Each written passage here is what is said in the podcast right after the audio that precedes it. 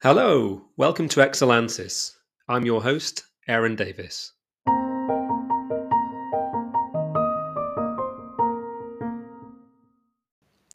You join me today for an exclusive subscriber only episode, which is centered around music for a dictionary of obscure sorrows. The name of this podcast, and indeed the entire project of mine, actually came from a list of definitions which attempts to identify obscure emotions, which most of us have all felt or will at some point experience. Uh, from this list, I have taken a selection of such terms and tried to apply a piece of music alongside them, which attempts to get somewhere close to replicating the feeling described by each equivalent definition. Enjoy the journey.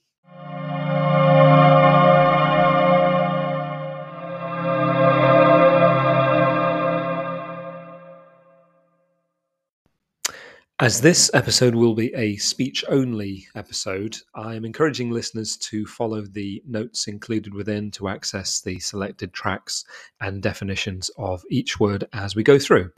So, without further ado, let's start. First word on the list is Altschmerz. That's a noun meaning weariness with the same old issues that you've always had the same boring flaws and anxieties you've been gnawing on for years, which leaves them soggy and tasteless and inert, with nothing interesting left to think about, nothing left to do but spit them out and wander off to the backyard, ready to dig up some fresher pain you might have buried long ago. An interesting definition, I'm sure you'll agree. The musical accompaniment track I have chosen for this is Tchaikovsky's Symphony Number no. 6 in B minor and more specifically, the fourth movement, which can be accessed via the link in the description. Tchaikovsky's final symphony, completed shortly before the composer's mysterious death in 1893, contains a final movement which is so doleful and devoid of hope that one might physically shiver just by listening to the fragmented strings which open the movement. The definition of Altschmerz given above seems to fit with the mood perfectly, this music is effectively a lament for better times and perhaps lost hope. The search for comfort and reassurance tries to gain a footing, but self doubt is always stronger and manages to take control every time. A calmer second theme appears, albeit no less emotional than the first, all of it carrying a certain inevitability. Fist shaking assertiveness supported by brass and timpani crumbling away as the lachrymose first theme reappears. Artist tries hard once again to push away all the misery with muscular statements, but the sorrow is all encompassing, and those wintry strings return once again to herald the inescapable descent into a fog of gloom, an irretrievable tragedy. It is now widely held that Tchaikovsky opted to drink unboiled water, leading to his death from cholera, rather than face the exposure and subsequent punishment that his homosexuality would have resulted in. For some, this final movement of the final symphony serves as a suicide note. Well, we will never know quite for sure.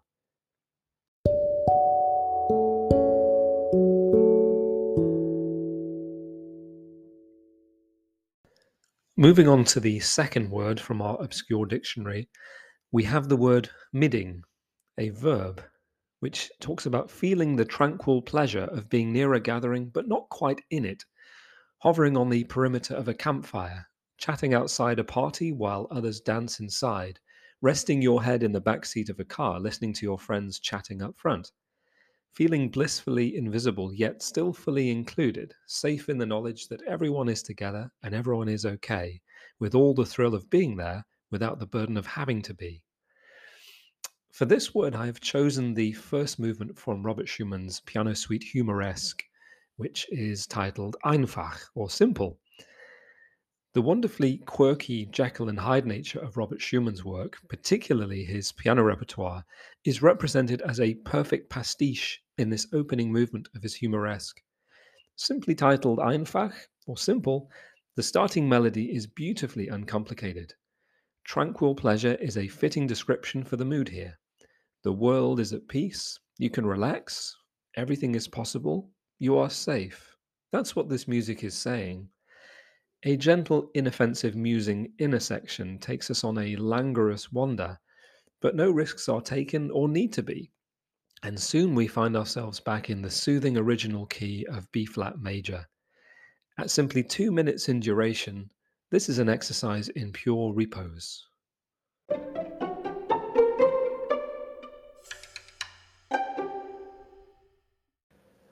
On to the third word of our list, which is onism, a noun described as the frustration of being stuck in just one body that inhabits only one place at a time, which is like standing in front of the departure screen at an airport, flickering over with strange place names like other people's passwords, each representing one more thing you'll never get to see before you die. And all because, as the arrow on the map helpfully points out, you are here. I've decided to choose as an accompaniment uh, Beethoven's third movement of his piano sonata, number 17 in D minor, which has been titled The Tempest. This third movement of Beethoven's Tempest piano sonata is bursting with frustration and energy. It's argumentative and angry. That's what makes it a complementary piece to ponder the definition of onism, which suggests the dissatisfaction of facing everyday human limitations. After all, it's a huge world out there, and there is so much to see and explore. Rachmaninoff captured it best, perhaps, when he said, Music is enough for a lifetime, but a lifetime is not enough for music.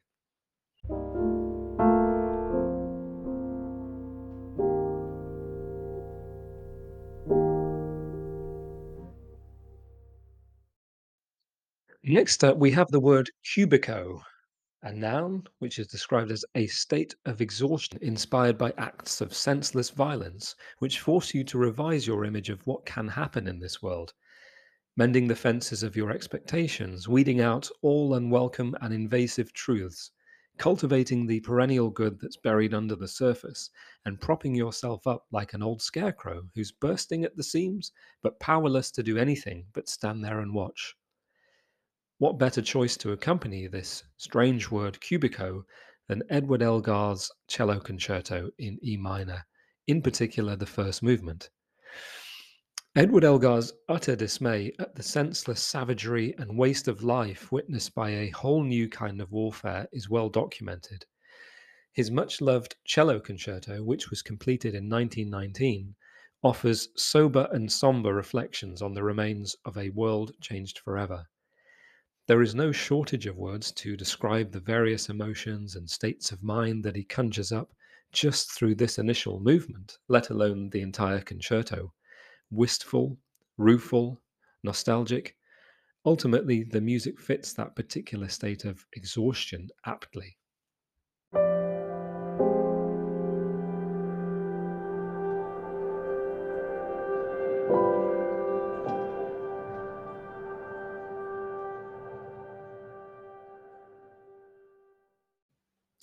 On to word number five avenoir, the desire that memory could flow backward.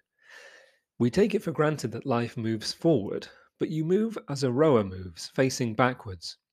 You can see where you've been, but not where you're going, and your boat is steered by a younger version of you. It's hard not to wonder what life would be like facing the other way.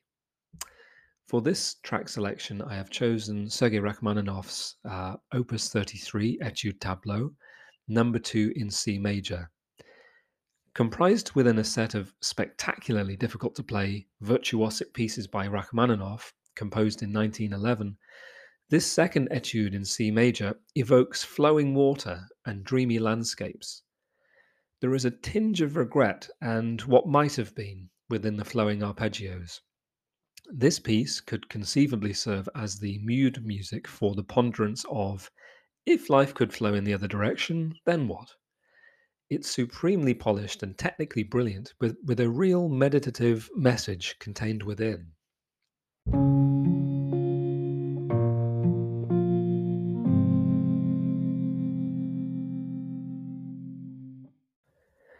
Word number six is ambedo, a kind of melancholic trance in which you become completely absorbed in vivid sensory details raindrops skittering down a window, tall trees leaning in the wind, clouds of cream swirling in your coffee, all of which leads to a dawning awareness of the haunting fragility of life. Very poetic indeed. And who better to reflect that poetic description than Frederick Chopin. His Etudes, Opus 25, number 12 in C minor. Occasionally given the programmatic title Ocean, Chopin's final etude in C minor easily conjures up wild images of tempestuous, stormy waters. Speaking of vivid sensory details, this majestic study of just over two minutes glitters with such dramatic imagery that it is hard to believe that their composer originally intended them as purely functional academic works designed for aspiring concert pianists to polish and hone their dexterity. This etude fits well to the description given above and takes the listener on an impassioned journey through the fragility of life itself. The expedition, with its despairing C minor opening, takes the listener through a kaleidoscope of emotions before arriving at a forceful and definitive conclusion in C major. You might say triumph over adversity.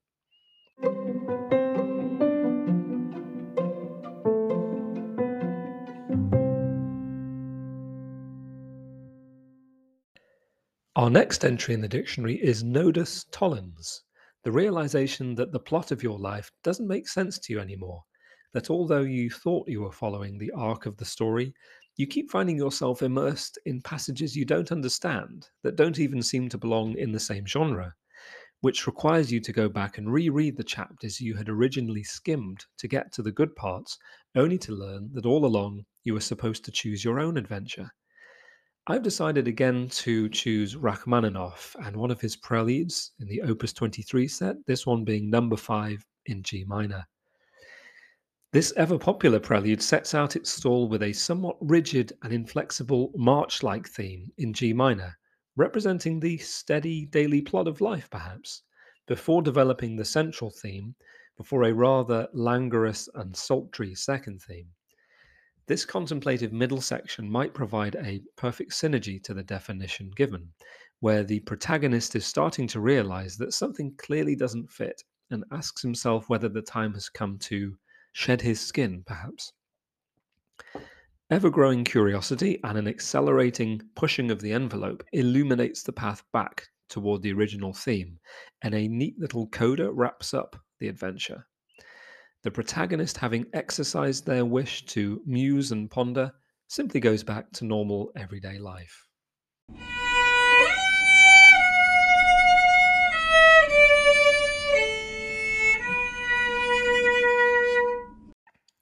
Well, dear listener, if like myself you love books, the next word and its definition may make some sense to you. The next word is vellichor, the strange wistfulness of used bookstores, which are somehow infused with the passage of time, filled with thousands of old books you'll never have time to read, each of which is itself locked in its own era, bound and dated and papered over like an old room the author abandoned years ago, a hidden annex littered with thoughts left just as they were on the day they were captured. For something along these lines, I have referred back to the genius of Robert Schumann and a selection from his Faschingsschwank aus Wien, the carnival scenes from Vienna. The second piece in that set is the Romance. This pleasing sounding word and its definition required a pretty specific piece of music to try and match the intended emotion. Therefore, I have chosen another Robert Schumann miniature, his romance from the 1839 work Faschingsschwank aus Wien. Taking up just one sheet of music, and although relatively simple to play, there is a whole world of regret tinged with sadness contained within. You can almost picture the dusty old bookshelves and reflect wistfully on the passage of time easily with this piece as your guide. Our next word is anekdosh, a conversation in which everyone is talking but nobody is listening simply overlaying disconnected words like a game of Scrabble, with each player borrowing bits of other anecdotes as a way to increase their own score until we all run out of things to say. Sounds familiar, perhaps? For this selection, I have chosen the Rondo, which is the third movement of Elgar's Symphony Number no. 2, Opus 63, a slightly lesser known work um, along the mainstream.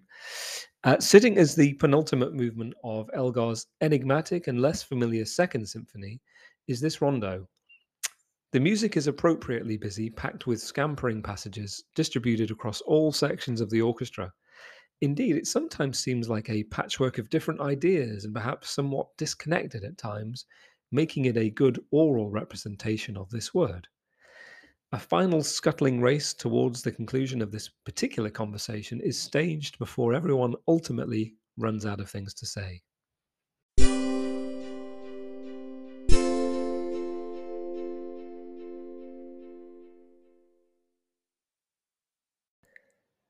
Time for another fantastic word, which in this case is anemoia, nostalgia for a time you've never known. This is something that maybe our classical music friends uh, are experiencing quite frequently, listening to these wonderful tracks. Imagine stepping through the time frame into a sepia tinted haze where you could sit on the side of the road and watch the locals passing by, who lived and died before any of us arrived here, who sleep in some of the same houses we do, who look up at the same moon, who breathe the same air, feel the same blood in their veins, and yet live in a completely different world. I've decided to lean on our friend Frederick Chopin and his early nocturne number one in B flat minor from Opus 9. Chopin's very first nocturne announced his truly unique poetic style to the world in a work which employs the left hand arpeggios and rhythmical freedoms in the right hand, which ultimately came to characterize his particular style. The range of tonal colours and depth of feeling which this first nocturne evoke is remarkable given the tender young age of Chopin when he composed it, around 1830. It's a true dreamscape and a wonderful composition with which to consider the definition above.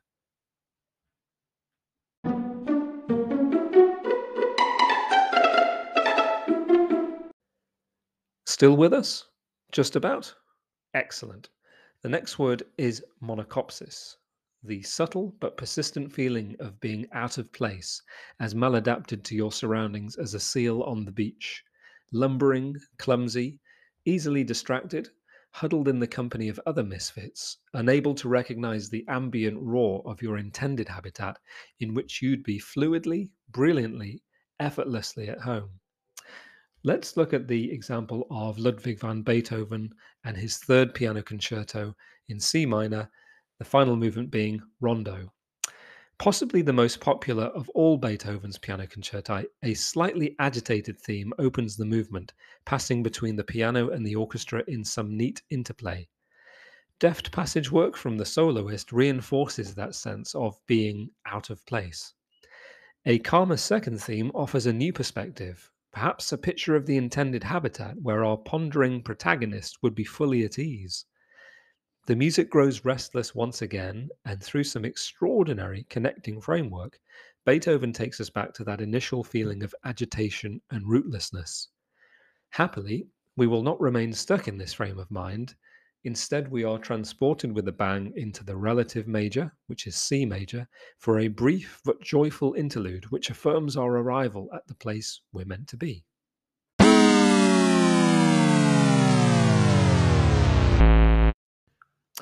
Up next, the word inouement, the bitter sweetness of having arrived here in the future where you can finally get the answers to how things turn out in the real world, who your baby sister would become, what your friends would end up doing, where your choices would lead you, exactly when you'd lose the people you took for granted which is priceless intel that you instinctively want to share with anybody who hadn't already made the journey, as if there was some part of you who had volunteered to stay behind, who was still stationed at a forgotten outpost somewhere in the past, still eagerly awaiting news from the front.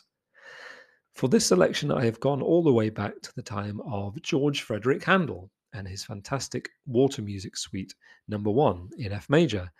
I've chosen the fifth track, Air. Premiered in 1717 for King George I to great acclaim, Handel's remarkable water music speaks through the centuries with a great clarity of the full range of human emotions, which, despite changing fashions, tastes, and attitudes, remains fundamentally unchanged. Taken from the suite in F major, this fifth movement is an air which is undoubtedly bittersweet and tinged with the sense of unanswered questions and what might have been. Overall, it's gentle music, heartfelt, and filled with a sense of longing.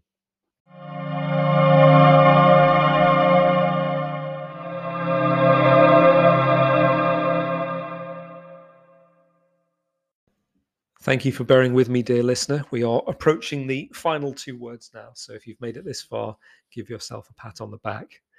Our next word is sonder, which is the realization that each random passerby is living a life as vivid and complex as your own, populated with their own ambitions, friends, routines, worries, and inherited craziness. An epic story that continues invisibly around you like an anthill sprawling deep underground, with elaborate passageways to thousands of other lives that you'll never know existed, in which you might appear only once as an extra sipping coffee in the background as a blur of traffic passing on the highway, as a lighted window at dusk. For something so deep and meaningful, I've referred to Modest Mussorgsky's Pictures at an Exhibition and the fourth track, Budlo, and I'm not entirely sure I pronounced that correctly. Uh, originally composed for solo piano, this fourth picture is taken from Ravel's famous orchestration of this majestic work. Budlo meaning cattle in Polish sorry for any Poles listening, is a musical contemplation of a Polish cart on enormous wheels drawn by oxen. Written in the extremely unusual key of G sharp minor, the music begins with a trudging quality, perfectly capturing the great lumbering creature moving toward the viewer, becoming louder and gradually receding into the distance, the sound gradually dying away into nothing, this is a deeply thoughtful sketch and affords the listener space for great contemplation, as I'm sure Mussorgsky had in the gallery himself.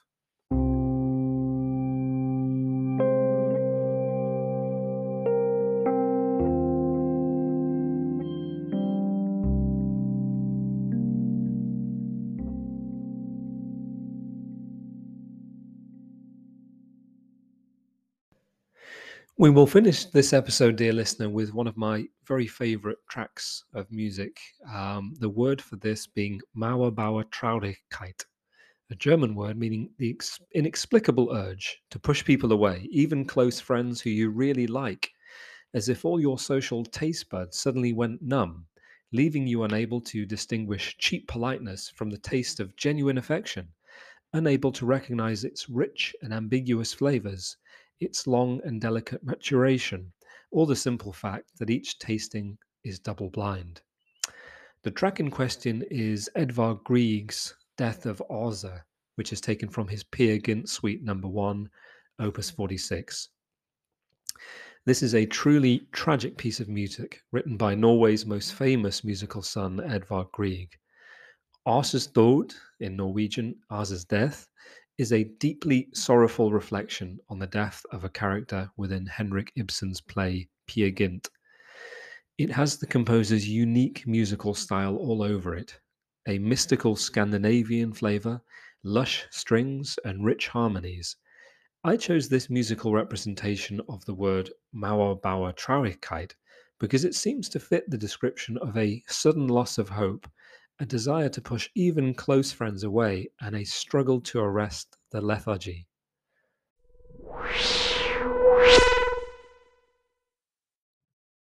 And there you have it, dear subscriber. Thank you so much for your time and your attention today in this exclusive subscriber only episode. Please feel free to make any further requests for personalized content as you see fit. I'm happy to oblige where feasible. Uh, until next time, I wish you a very pleasant, safe week ahead. Take care, and until next time, all the best.